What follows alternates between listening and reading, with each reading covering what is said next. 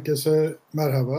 Ee, İçinden programında bu sefer değişik bir saatte yayındayız. Bundan sonra e, Koray Doğan Urbarlı ile birlikte haftanın önemli olaylarını ve gelişmeleri e, pazartesi ve perşembe akşamları yorumlamaya e, çalışacağız. E, merhaba Koray. Merhaba, merhaba abi. Bu hafta Nasılsın? Yine bir yayın konu arasından konu seçmekte e, zorlandık. Ee, hadi bari dedik biraz e, sosyal medya üzerinden gidelim. Biraz e, Netflix'le başlayalım. Netflix'te önemli gelişmeler oluyor galiba. Yani bazıları çok önemsemeyebilir. E, ne olacak ki Netflix'te e, bir ticari site falan diyebilirler ama bu e, doğuracağı sonuçlar açısından e, önemli ve bir yılın şeyinde işareti, göstergesi olacak. Evet. Ben de aboneyim Netflix'e. E, fırsat buldukça da bazı dizileri izlemeye çalışıyorum. E, ve sanırım e, bu pandemi sürecinde de izleyici sayısı rekor seviyede arttı Netflix'in. E, Hayat kurtardı bizini. Evet, evet, evet. O, özellikle kış gecelerinde e, bakanın açıklamalarının karamsar ortamından sonra e, ben mesela gayet eğlenceli filmler bulup onları, filmler ve diziler bulup onları izlemeye çalışıyorum. Ee, sen de abonesindir herhalde değil mi? Aboneyim evet, aboneyim abi. Peki anlat bakalım ne olacak e, Koray? Şimdi Netflix'te e, şöyle bir durum oldu. Hani Netflix'ten sonra da sosyal medyayı konuşacağız zaten ama biraz küçükten başlayalım diyelim dedik. Hani sosyal medya biraz daha geniş bir konu. E, enteresan bir durum var Netflix'te. Şimdi bir dizi çekilmek istendi. İsmi Şimdiki Aklım Olsaydı. Aslında tam şey gibi yani bir masal gibi. Kendisi de bir dizi gibi. Böyle Netflix'in vardır ya e, siyasi politik şey dizileri. E, işte kendisi de Türkiye'de bir sansüre uğramış. Mesela Designated Survivor diye bir dizi vardır falan. Onu da, ona da geleceğim. E, Şimdiki Aklım Olsaydı diye bir dizi çekmek istiyor Netflix yapım Netflix ve Türkiye'deki ekiple çekmek istiyor bunu. Ee, bu... Sonra da bunu yurt dışına da yayınlıyorlar değil mi? Talep olduğu ülkelere. Tabii yani tabii. Sadece Türkiye'de yayınlanmıyor. Evet. Yok yani e, hani kendi şeyleri, pazarlama hikayeleri tam nasıl bilmiyorum ama büyük ihtimalle e, o hikayeye yakın dizilerin e, seyredildiği, o hikayeye benzer dizilerin alındığı yerlere o burada çekilen diziyi de veriyorlar. Yani işte daha önce bir e, Ali yok neydi? Atiye, ee, Atiye. Atiye, Atiye, Atiye, Aliye diyecektim. Atiye dizisi vardı. İşte bir uyarlama bir dizi daha vardı. Ee, neyse Şimdiki Aklım Olsaydı diye bir dizi çeker. Dizinin aslında çok konusu hakkında bir şey bilmiyoruz. Ee, diziyi yapmak için de Ay Yapım'la anlaşıyorlar. Ay Yapım bu yine e, karantinada hayat kurtaran çoğu insan için e, gündüzleri tekrar yayınlanan e, Aşk-ı Memnu'nun falan yapımcısı. İşte Türkiye'de çok fanı olan Aşk-ı Memnu'nun yapımcısı. Neyse. Bu yeni, bu yeni Aşk-ı Memnu'dan bahsediyorsun. Evet, evet, bizim evet. Gençliğimizin müjdarın oynadığı Aşk-ı Memnu. Yok, yani. yok, yok, yok. Bu bizim gençliğimizin Aşk-ı Memnu'su. Ee, yönetmen olarak da Çağan Irmak'la ve Umut Aral'la anlaşıyorlar. Yani aslında iki tane de önemli yönetmenle anlaşıyorlar. Fakat şöyle bir durum var. Yan hikayelerden bir tanesinde bir eşcinsel karakter var.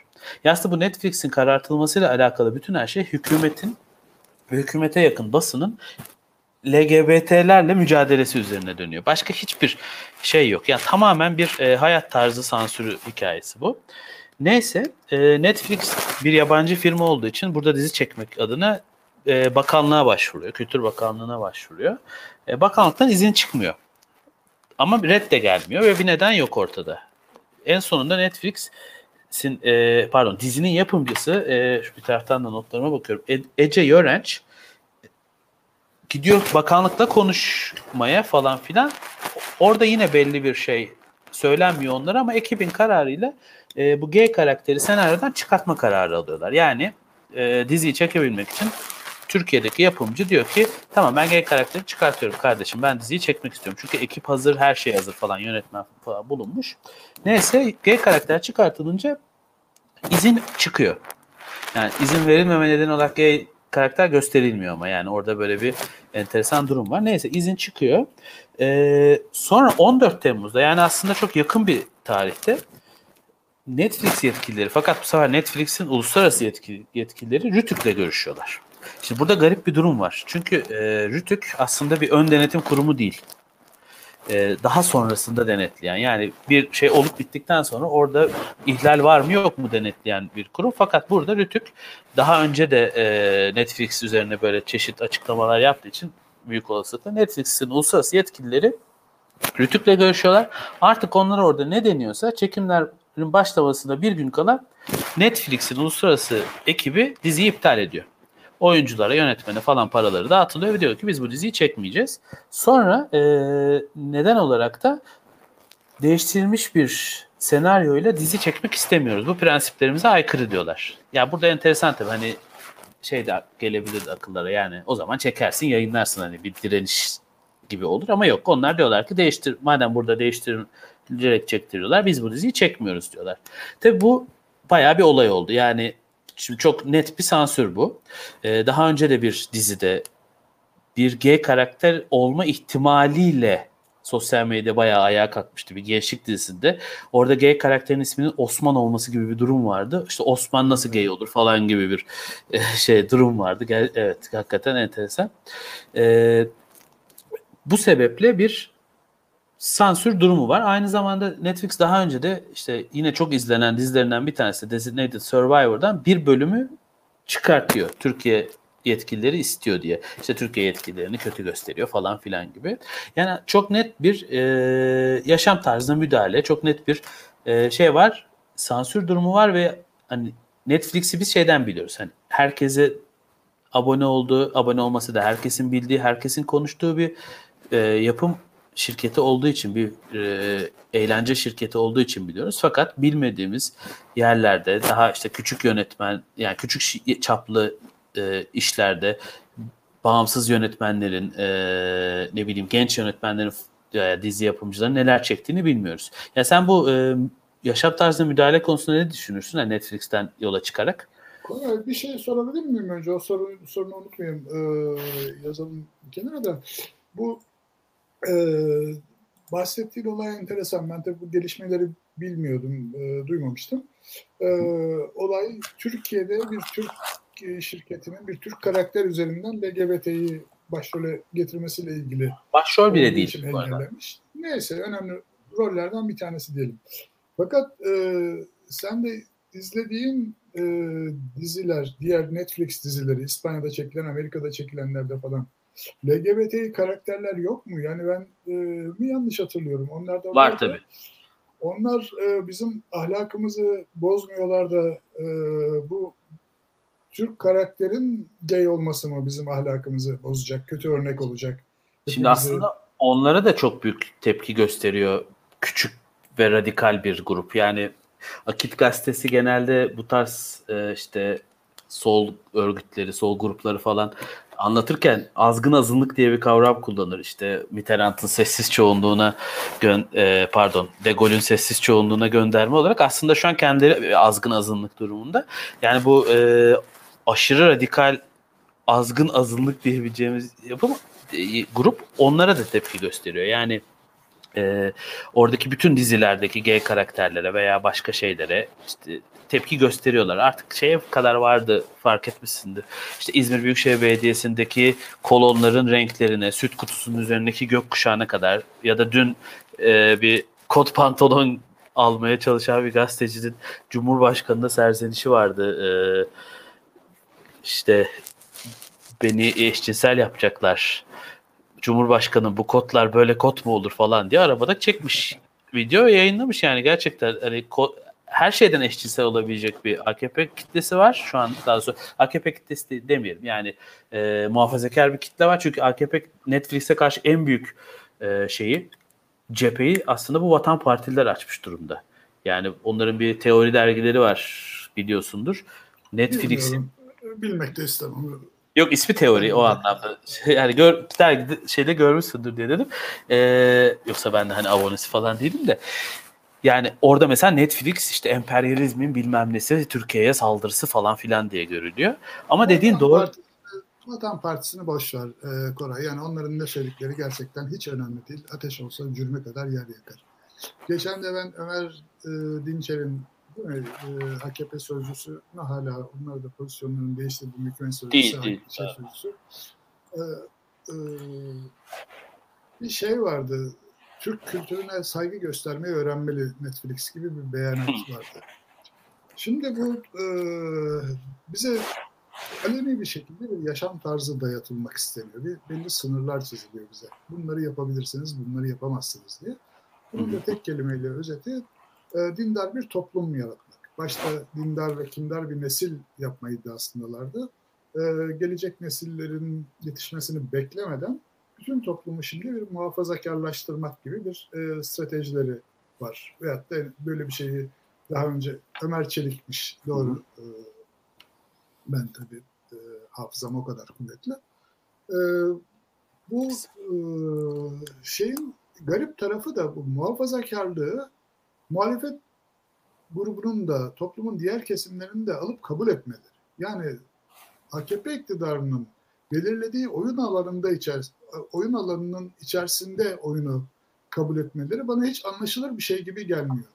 Bu e, geçtiğimiz programlarda özellikle C H P muhalefeti, C H P'yi ve diğer muhalefet partilerini konuşurken e, sağ seçmeni, muhafazakar seçmeni küstürmemek, onları karşılarına almamak gibi bir stratejileri olduğundan bahsetmiştim. Bu anlaşılabilir bir stratejidir. Ama bu söyledikleri her şeyi alıp kabul etmek ve o söylemin içerisinde e, kalmak zorunda değiller. Bu, bu çok yanlış bir strateji. Hiç kimseyi bir yere getirebilecek bir strateji değil. Tam tersi. Bu söylemi yıkıp kendi söylemleri eğer varsa bir şey, bunu e, topluma kabul ettirmeleri lazım. Yani esas bizim derdimiz şu olmalı. E, evet, isteyenler seyretsin, iste, yani Netflix örneğinde bu programları isteyenler seyretsinler. Artık tek e, kanallı e, bir T R T zamanında değiliz. Yüzlerce televizyon kanalı var. Korsan olarak izleyebileceğimiz binlerce program var. Bunların arasında herkes kendi meşrebine uygun e, programı alır, seyreder e, veyahut da seyretmez. Bunu bizim e, muhalefet grubunun e, bunu savunması lazım. Bu çoğulculuk eksenine çekmesi lazım iktidar blokunu. Ama bunu yapmayıp da o muha- kendilerinin hapsedildiği muhafazakar alanda, muhafazakar seçmeni, e, muhafazakar tabanı kızdırmamak anlamında böyle bir şey yaptıkları zaman kazanacakları hiçbir şey olduğunu zannetmiyorum ben. Ee, umarım e, yakın zamanda akıllarını başlarına alırlar. Bu e, şey örneğini verip hemen e, sosyal medya işine girelim. E, İstanbul'da eskiden çok güzel e, belediyenin işlettiği mekanlar vardı. Mesela Hıdiv Kasrı bunlardan bir tanesiydi. E, gerçi eskiden Koyunluk işletiyordu Çelik Gülersoy zamanında ama sonra belediye geçmişti. Ve orada alkol yasaklandı A K P iktidarı zamanında. Bu anlaşılabilir bir şey. Yani e, savunulacak bir şey değil ama A K P'lilerin muhafaza, zorla muhafazakarlaştırmak stratejisinin bir parçası. Ama İmamoğlu da İstanbul Belediye Başkanı seçildikten sonra bunun gündemde, gündemlerinde olmadığını söyledi. Yani bu anlaşılır bir şey değil. E, eskiden de Hıdiv Kasrı'na gidenlerin, Hıdiv Kasrı'nda bir düğüne veyahut da bir yemeğe gidenlerin kimse ağızlarından zorla içki e, boşaltmıyordu. E şimdi de e, yine içki servisi olsun. E, isteyen içsin, isteyen içmesin. Bu o kadar zor bir şey değil. Ama bu bunu kabul ettikleri sürece, kendilerine topluma dayatılmak isteyen bu muhafazakarlığı kabul ettikleri sürece bence e, muhalefetin gideceği pek bir nokta e, olmuyor. Evet. E, bu tabii e, sadece şey değil, toplumu muhafazakarlaştırmak değil, kendi istedikleri kalıpların içine sokmak. Sosyal medya üzerindeki kontrol de e, sanırım bu stratejinin bir parçası. E, o konuda da e, ben senden biraz bilgi rica edeceğim. O senin daha iyi bildiğin bir konu. Ben de gelmeden önce biraz şeye baktım, engelli web diye bir siteye baktım. Yani bu sosyal medya e, yasaklanmalarıyla, yasaklama demiyorlar tabii, yeni düzenlemelerle bir takım e, zorlaştırılacak bazı alanlar ama eskiden çok mu iyiydi, çok mu serbestti, ben mi yanlış hatırlıyorum diyerekten bir şeye girdim. Engelli Web sitesinin iki bin on dokuz raporuna göre, e, aldığım notlara göre zaten Türkiye'de e, dört yüz sekiz bin dört yüz doksan dört web sitesi yasaklıymış. yüz otuz bin U R L, e, U R L adresi e, engelleniyormuş. yedi bin Twitter hesabı, on bin YouTube videosu, altı bin iki yüz Facebook içeriği yasaklıymış. iki bin on dokuz sonu itibariyle. Ee, ve hepimiz bildi, hepimizin çok e, iyi hatırladığı gibi Wikipedia iki buçuk sene yasaklıydı. E, iki bin yedi iki bin on arası YouTube, e, YouTube videoları evet. yasaklanmış. iki bin on dört iki bin on altı arası Twitter yasaklanmış. İşte WikiLeaks'e hala erişilemiyor galiba. Şimdi bunlar e, bir şekilde sonuç alan uygulamalar mıydı? Evet, böyle bir takım yasaklamalar, engellemeler oldu ama ne kadar başarılı oldu ve ne kadar başarılı olabilir bu bu tür şeyler? Şimdi esas olarak bir iki bin on dörtte yasa çıktı. Ee, hatırlarsın belki İstiklal'de çok büyük bir yürüyüş olmuştu ee, internet sansürüne karşı. iki bin on dörtte çıkmıştı ve iki bin on dörtten sonra aslında bu rakamlar bu hale geldi. Ee, iki bin on dörtte yasanın çıkması da aslında biraz Gezi'ye bağlanabilir. Yani Gezi'deki işte Gezi ve Twitter birbirine çok ilişkilendirilmişti. Yani ne oluyor bu internette falan filan e, diyerek bir e, engelleme girişimi olmuştu. Şimdi ben bu yasa tasarısına baktım. E, işte sekiz imzayla falan çıkmış, böyle enteresan bir şey. Gösteremedim. Neyse. E, şimdi bir bu şey vardır ya, yasaların ruhu. Hani ki yazmaz ama E, okuyunca anlaşılır falan. Ya bu yasanın ruhu ne, bu tasarının ruhu ne diye baktığımda şöyle bir şey gördüm ben. A K P interneti ve internet kullanıcılarını ya da sosyal medyayı böyle dizginlenmesi gereken, ucu bucağı olmayan bir organizma olarak görüyor. Ve zararlı bir organizma olarak görüyor. Yararı var. Kontrol edemediği için mi zararlı görüyor, yoksa e, hani tamamen denetim altına alamadığını bildiği için mi zararlı görüyor? Bence yoksa kontrol edemeyeceğini de bildiği için zararlı görüyor. Yani orada bir şey var ve kendi de sö- söylüyor zaten. Yani işte ulusları tanımıyor diyor, ulus sınırlarını tanımıyor bu diyor. E, işte insanlar buraya giriyorlar, tamam. İşte eğlence gibi, şu kültür gibi iyi özellikleri olmasına rağmen bir sürü de kötü özelliği vardır diyor ve orada aslında Netflix'te de aynı şey vardı. Yani Netflix'te neydi? Sen, ben paramızı veriyoruz. Bir dizi ve film yayınlama sitesine üye oluyoruz. Oradaki filmler hoşumuza gitmezse o ay paramızı vermeyiz ve üye olmayız. Bu kadar basit aslında. Yani bireyin bir kararı var o burada. Şimdi internete bakışı da A K P'nin tam bunun tam te- Tam tersinde. Yani aciz, kendini koruyamayan bir birey var, bir vatandaş var ve onu bu ucu bucağı belli olmayan garip organizmadan koruması gereken bir devlet var. O kadar fazla içinde şey e, vurgu var ki devletin vatandaşı koruma yükümlülüğü, devletin vatandaşı koruması, devletin pozitif hukuktan gelen gücü falan. O kadar enteresan şeyler var. Ama işte en, bir başka durum da var. Mesela yani bugünlerde çok böyle acı bir e, tesadüf olarak. Şimdi diyor ki, burayı okumak istiyorum. Dolayısıyla diyor, sahte isim ve hesaplarla yasa dışı içerik oluşturup paylaşma, farklı siyasi düşüncelerdeki kişilere, burası ilginç, boşandığı eski eşine, herhangi bir alanda rakip olarak gördüklerine, farklı dinlere ve milletlere yönelik küfür, iftira veya hakaret etmek amacıyla kullanıldığı durumlarda internet düzenleme yapılması gereken bir alan olarak karşımıza çıkar. Ya bu bu mudur yani? Türkiye'de işte eşe, yani kadına şiddeti ne, şu an ne kadar net bir şekilde konuşuyoruz, ya da işte farklı milletlere, dinlere küfür, müfür falan, bunlar bu internetin yarattığı şeyler mi? Bir de başka bir Kaldı durum. Ki, e, evet. Koray, bunlar e, doğru olsa bile bunları zaten e, engelleyecek veyahut da cezalandıracak yasalar var. Bunun uygulamalarını da hepimiz biliyoruz. Yani e, bunların ne kadar adil bir şekilde yapıldığını da hepimiz biliyoruz. İşte e, bir hakaret Başak Demirtaş'a olduğu zaman e, gülünüp geçilebiliyor veyahut da e, geçiştiriliyor. Ama bu e, daha e, iktidara yakın birileri olduğu zaman ortalıkta kıyamet kopartılıyor. Aynen öyle. Yani bunlar, bunlar zaten suç. Yani zaten şeyleri var, yani yaptırımları var mevcut ceza kanunlarında, hakaret falan işletildiği sürece. İşte sorun onların işletilip işletilmemesi. Tabii ki yani birine telefonda küfretmek, birine Twitter'da yazarak küfretmek veya sokakta gördüğünde küfretmek, küfürün e, derecesini veya suçu olup olmadığını engel şey yapmıyor yani, nasıl diyeyim, e, hafifletip ortadan kaldırmıyor. ortadan kaldırmıyor evet evet ortadan kaldırmıyor yani. Bu esas şey bu. Bir nokta daha var burada da güzel. Devletlerin diyor bu alandaki pozitif yükümlülüğü temel hak ve özgürlüklerin tezahürü bakımından devlete doğrudan müdahale yetkisi verirken birbiriyle yarışan ve çakışan alanlarda daha dikkatli ve hassas adımlar atma sorumluluğunu da ortaya çıkarmaktadır. Bu hassas adımların nasıl atılacağını biz e, Cumhurbaşkanı'nın bir sözünden hatırlıyoruz aslında. Bu Twitter, Twitter her şeyi kökünü kazıyacağız demişti. Aslında e, atmak istediği hassas adım da bu. Şimdi içeriye içeriye gelirsek, yani içerinde bir sürü şey var. E, esas olarak aslında verilerin Türkiye'ye de depolanmasını istiyorlar.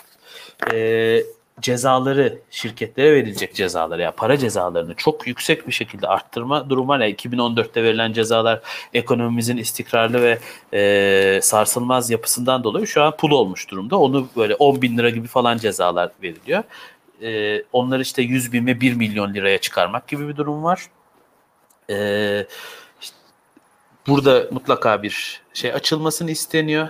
E, büro açılması, Türkçe rapor verilmesi falan gibi şeyler var. Fakat ya bunların hepsi çok haksız olmayabilir. Bazıları gerçekten e, evet e, neden olmasın diyebileceğimiz bir şeyler, ama arkasındaki biz e, niyeti ve bakış açılarını bildiğimiz için tabii, e, tabii. haklı olarak itiraz ediyoruz. Bir de şu var. Yani. Şimdi bu siyasi manipülasyon ruhunu bildiğimiz için. Tabii ki. Yani ruhunu ve içeriğini bildiğimiz için. Şimdi siyasi manipülasyon, e, küfür, şu bu. Şimdi A K P bu şeyden önce e, teklifi getirmeden önce bir yeşil top olayına girdi, hatırlıyorsan. Herkes yeşil top. Bir baktık küfredenlerin çok büyük bir bölümü yeşil toplu çıktı ya, ya da yeşil topluların önemli bir bölümü bayağı küfür ediyor. Ben daha iddialı bir şey söyleyeyim. Şimdi bot hesaplar var sosyal medyada. Ya bot hesap aslında robotun kısaltılmışı. Bir bilgisayar yönetiyor falan, öyle parasını verdiğiniz insanlar e, sizi R T ediyor, sizi şey yapıyor. Bakanlıklar kullanıyor bot hesapları. Ve hani Yeşil Gazete'de olduğumuz için söyleyip Çevre Bakanlığı ve Çevre Bakanı en çok bot hesap kullanan kurum ve kişilerden bir tanesi. Twitter zaten açıklamadı mı? Türkiye'de yedi bin küsür hesabın e, hükümet yedi bin ama çok, tabii, tabii tabii tabii onları sildi. Bu A K P'nin yani, operasyon hesaplarını sildi. Önemli bir bölümünü sildi. Hani bu fakat, A K P şikayet ettiği şeylerin çoğunu zaten kendisi e, yapmak, kendisi yapmak istiyor galiba. Evet. Bir, ha, bu yasada bir şey daha var. Onu da söyleyeyim. O enteresan bir nokta. Yani bu mesela basın özgürlüğü açısından hani sansüre e, akraba bir şey. Unutulma hakkı diye bir şey var. Yani A K P bu işleri hep kurulduğu günden beri çok iyi yapıyor. Şimdi unutulma hakkı önemli bir şey. Yani e, gençken veya işte bir şeyde bir hata yaptınız diyelim. Bir suç. Unutulma hakkını kullanıyorsunuz ve onun size işte kırk yıl sonra, kırk beş yıl sonra karşınıza çıkmasını engelliyor diyelim unutulma hakkı. E, fakat Türkiye'de unutulma hakkı nasıl kullanılıyor? Mesela şimdi yine çok yakın örnekten verelim. Cemal Metin Avcı, işte bu e, Pınar Gültekin'in katili. Ailesi e, haberlere yasak getirtmek istedi. Ya da bugün çıktı, çok fazla dillendirilmedi. Birkaç sitede haber oldu. Mert Çiller, eşi Zeynep Çiller'e şiddet uyguladı. Şimdi Cemal Metin Avcı'nın ailesi veya Mert Çiller'in Mert Çiller'in kendisi unutulma hakkını kullanarak bir anda, yani unutulma hakkının bütün felsefesinin dışında bir şekilde kullanarak hakkındaki bütün haberleri sildirebilir. Hadi o olmadı. Biz şimdi şeyleri kullanıyoruz e, haberlerde. Mesela eee şu firma şurada bunu yaptı, burada bu kazaya yol açtı. Bakın şimdi şuradaki termik santrali yapıyor. Firma unutulma hakkını kullanırsa bizim bu bilgilere ulaşmamız engellenecek. Zaten şu an çoğu engelli. Yani demiştin ya U R L siteli, U R L'ler engelli diye. Şimdi Google'a yazıyorsunuz mesela işte Koray İnşaat. Umarım yoktur Koray İnşaat diye biri. Koray İnşaat, Koray... olabilir. Neyse, Koray Doğan İnşaat diyeyim. Koray Doğan İnşaat'ı yazıyorsunuz. İşte Koray Doğan İnşaat şurada şu işçi ölümüne yol açmıştır, burada buna yol açmıştır falan diye haberler çıkıyor. Tıklıyorsunuz, yasaklı. Yani Google'da çıkıyor, yasaklı. Bu yasaya göre artık Google'da da çıkmayacak. Onu engellemeye çalışıyorlar. İşte bunu da böyle güzelce e, süsleyip püslüyorlar falan. E, şimdi bir soru gelmiş Hakan Ozan Erzincan'dan. Bu yasa trollerin intikamı mı diye. Ya aslında Türkiye'de troll yok, hani o yanlış kullanılıyor. Belki çok tek şey, hani daha böyle mizahi bir programın konusu olabilir. Yani troll çünkü zeki zeka gerektirir yani. Troll kandırır, troll işte tongaya düşürür, şaşırtır falan. Yani Türkiye'de troll yok. Türkiye'de saldırın dendiğinde çeşitli hesaplarda küf- evet, küfreden, seni yıldırmaya çalışan bir sürü insan var veya işte e, çeşitli yerlere seni mentionlayarak korkutmaya çalışan. Fakat hani genel olarak bu yasanın şeyine baktığımda, onu da söyleyeyim sonra sana vereyim. Çünkü uzattım, farkındayım. Ya bu yasa bence A K P'nin gerçeklikten kopma müzesinin önemli eserlerinden bir tanesi. Ben yani tam onu diyecektim Koray ya. Yani evet, oraya bağlamak istiyorum. Şimdi ne ne konuşuluyor? Gün biz bile programlarda hani doğrudan konu olarak almadık ama konuştuk bunu. Yani Z kuşağı, hatta Y kuşağı. Ya çok büyük bir kesim ve hani bu kesimin internetle olan bağlantısı için hani ben de doğum itibariyle Z, Y kuşağına giriyorum. Ee, bunlara bize dijital yerli deniyor. Ya benim mesela ilkokulda bilgisayarım vardı. Hatırladığım kadarıyla ortaokulda da falan internete gire, giriyordum ben. Yani o yüz kırk beş yüz kırk altı falan dial-up'lardan falan giriliyordu ama giriyordum. Yani aslında ben tam olarak olmasa da bu internetin içine doğdum. Benden sonra doğanlar tamamen bu internetin içinde doğdu ve bizim gibilere dijital yerli deniyor. Ve mesela şu an bir iki binliyi, iki bin ikiliyi karşınıza aldığınızda onun için işte şarjının yüzde ona düşmesi dişindeki çürükten daha önemli bir şey. Ya sağlığını kaybetmektense şarjının sürekli devam etmesini, ya o ağdan kopmamayı istiyor. Çünkü şimdi biz Twitter'ı konuşuyoruz, işte YouTube'u konuşuyoruz. Şimdi TikTok diye bir şey var. Hiç belli bir kesim için her şey, belli bir kesim için hiçbir şey. Ama orada da mesela siyasi şeyler dönüyor. İşte ama orada tamamen bu Z kuşağının mantığıyla dönüyor iş. Yani bakarsan mesela e, eski hani politik gözle falan, ya bu ne böyle muhalefet mi olur diyorsun ama e, muhalefet işte Erdoğan'ın katıldığı programa YouTube'da dislike verme şeyi organize bir hareket miydi? Değildi. Ama yorum yazıyorlar, yorumu kapattılar, e, dislike verdiler. Ama aynı şeyi mesela beğenmedikleri bir rap şarkısına da yaptıkları için Erdoğan'a yaptılar aslında. Öyle ki onları kimse örgütlemedi, kimse e, hadi gidin şuraya dislike verin demedi. Ve bu kesimi, bu kesimi internet sansürüyle veya işte yasada olduğu gibi interneti yavaşlatmayla, asla Twitter'ı kapatma gibi bir şey yok burada bu arada. Twitter'ı e, şey var... E, genişliğini azaltma, yani yüzde doksan beş yani bant aralığını azaltma, yüzde doksan beşe yüzde doksana kadar yavaşlatma var. Yani sansürle, yavaşlatmayla, interneti kısıtlamayla falan bu kesime nasıl ulaşacak, nasıl ulaşmayı planlıyor? Yani tamamen gerçeklikten kopuk. Bu konuda ne diyorsun? Ee, sadece onları e, ulaşmasında sorun olmaz.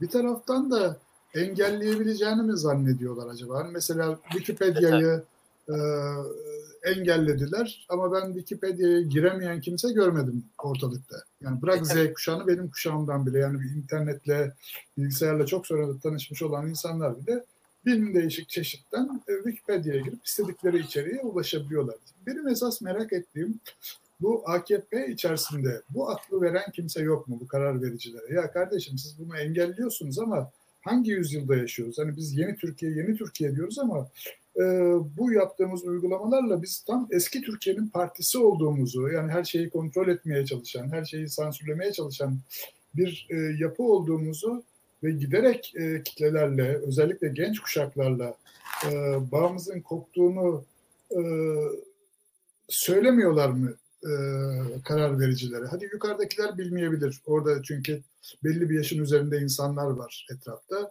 Ben e, kendilerinin girip bir tweet attıklarını falan bile zannetmiyorum. Herhalde tweet atmakla görevli kırk tane elemanları vardır. E, hesap, sosyal medya hesaplarını profesyonel binlerce insan kullanıyordur falan. Bilmeyebilirler ama V P N diye bir şeyi ve daha başka benim bilmediğim onlarca metot kullanarak bütün bu yasakların aşılabileceğini e, ve dolayısıyla komik duruma düştüklerini, ne kadar engellemeye çalışırlarsa o kadar tepki göreceklerini e, aklı başında anlatacak, aklı başında birileri kalmadı mı acaba hükümet çevrelerinde diyelim. Bu da onların derdi olsun. Bizim derdimiz olmasın neyse Koralcığım. Ya büyük ihtimalle şey, şey düşünüyorlardır. Yani biz hani V P N'le aşıyoruz desek de hani çok büyük bir kesimin aşmayacağını ve onları işte kendi ellerindeki klasik medyaya yönlendirdiklerini düşünüyorlardır. E bu doğru tabii. Hani yasaklar işe yarar hani bir taraftan. Fakat hani bu esas dijital yerli dediğimiz ki bu arada e, diğer taraftan dijital şeyin içinde doğmayan dijital mülteci deniyor. Yani dijital mülteciler için belki bu yasaklar işe yarayabilir ama e, dijital yerler için yaramaz ve sen şu an zaten onlardan oy almak istiyorsun. Esas bir de böyle bir durum var. Yani ama dediğim gibi bu onların problemi ve e, baş, ne kadar başarısız olurlarsa da herhalde bu yasaklardan kurtulmak için o kadar şansımız olur. Peki Koray, kapatalım. Ee, tamam. Bu yeni dönemde akşam kuşağındaki yayınımızı. Pazartesi tekrar e, görüşürüz herhalde. E, evet. Bak bakalım e, önümüzdeki günler neler getirecek. Bir Ayasofya bir, yarın açılıyor. Bir ya paz- onunla ilgili şey yeteri var. kadar çok konuştuk. konuştuk evet. Bir C H P kurultayı var bakalım. E, C H P kurultayı var. Kim bilir daha neler olur önümüzdeki günlerde. E, şimdi iyi akşamlar dilerim herkese. İyi akşamlar. Hoşçakalın.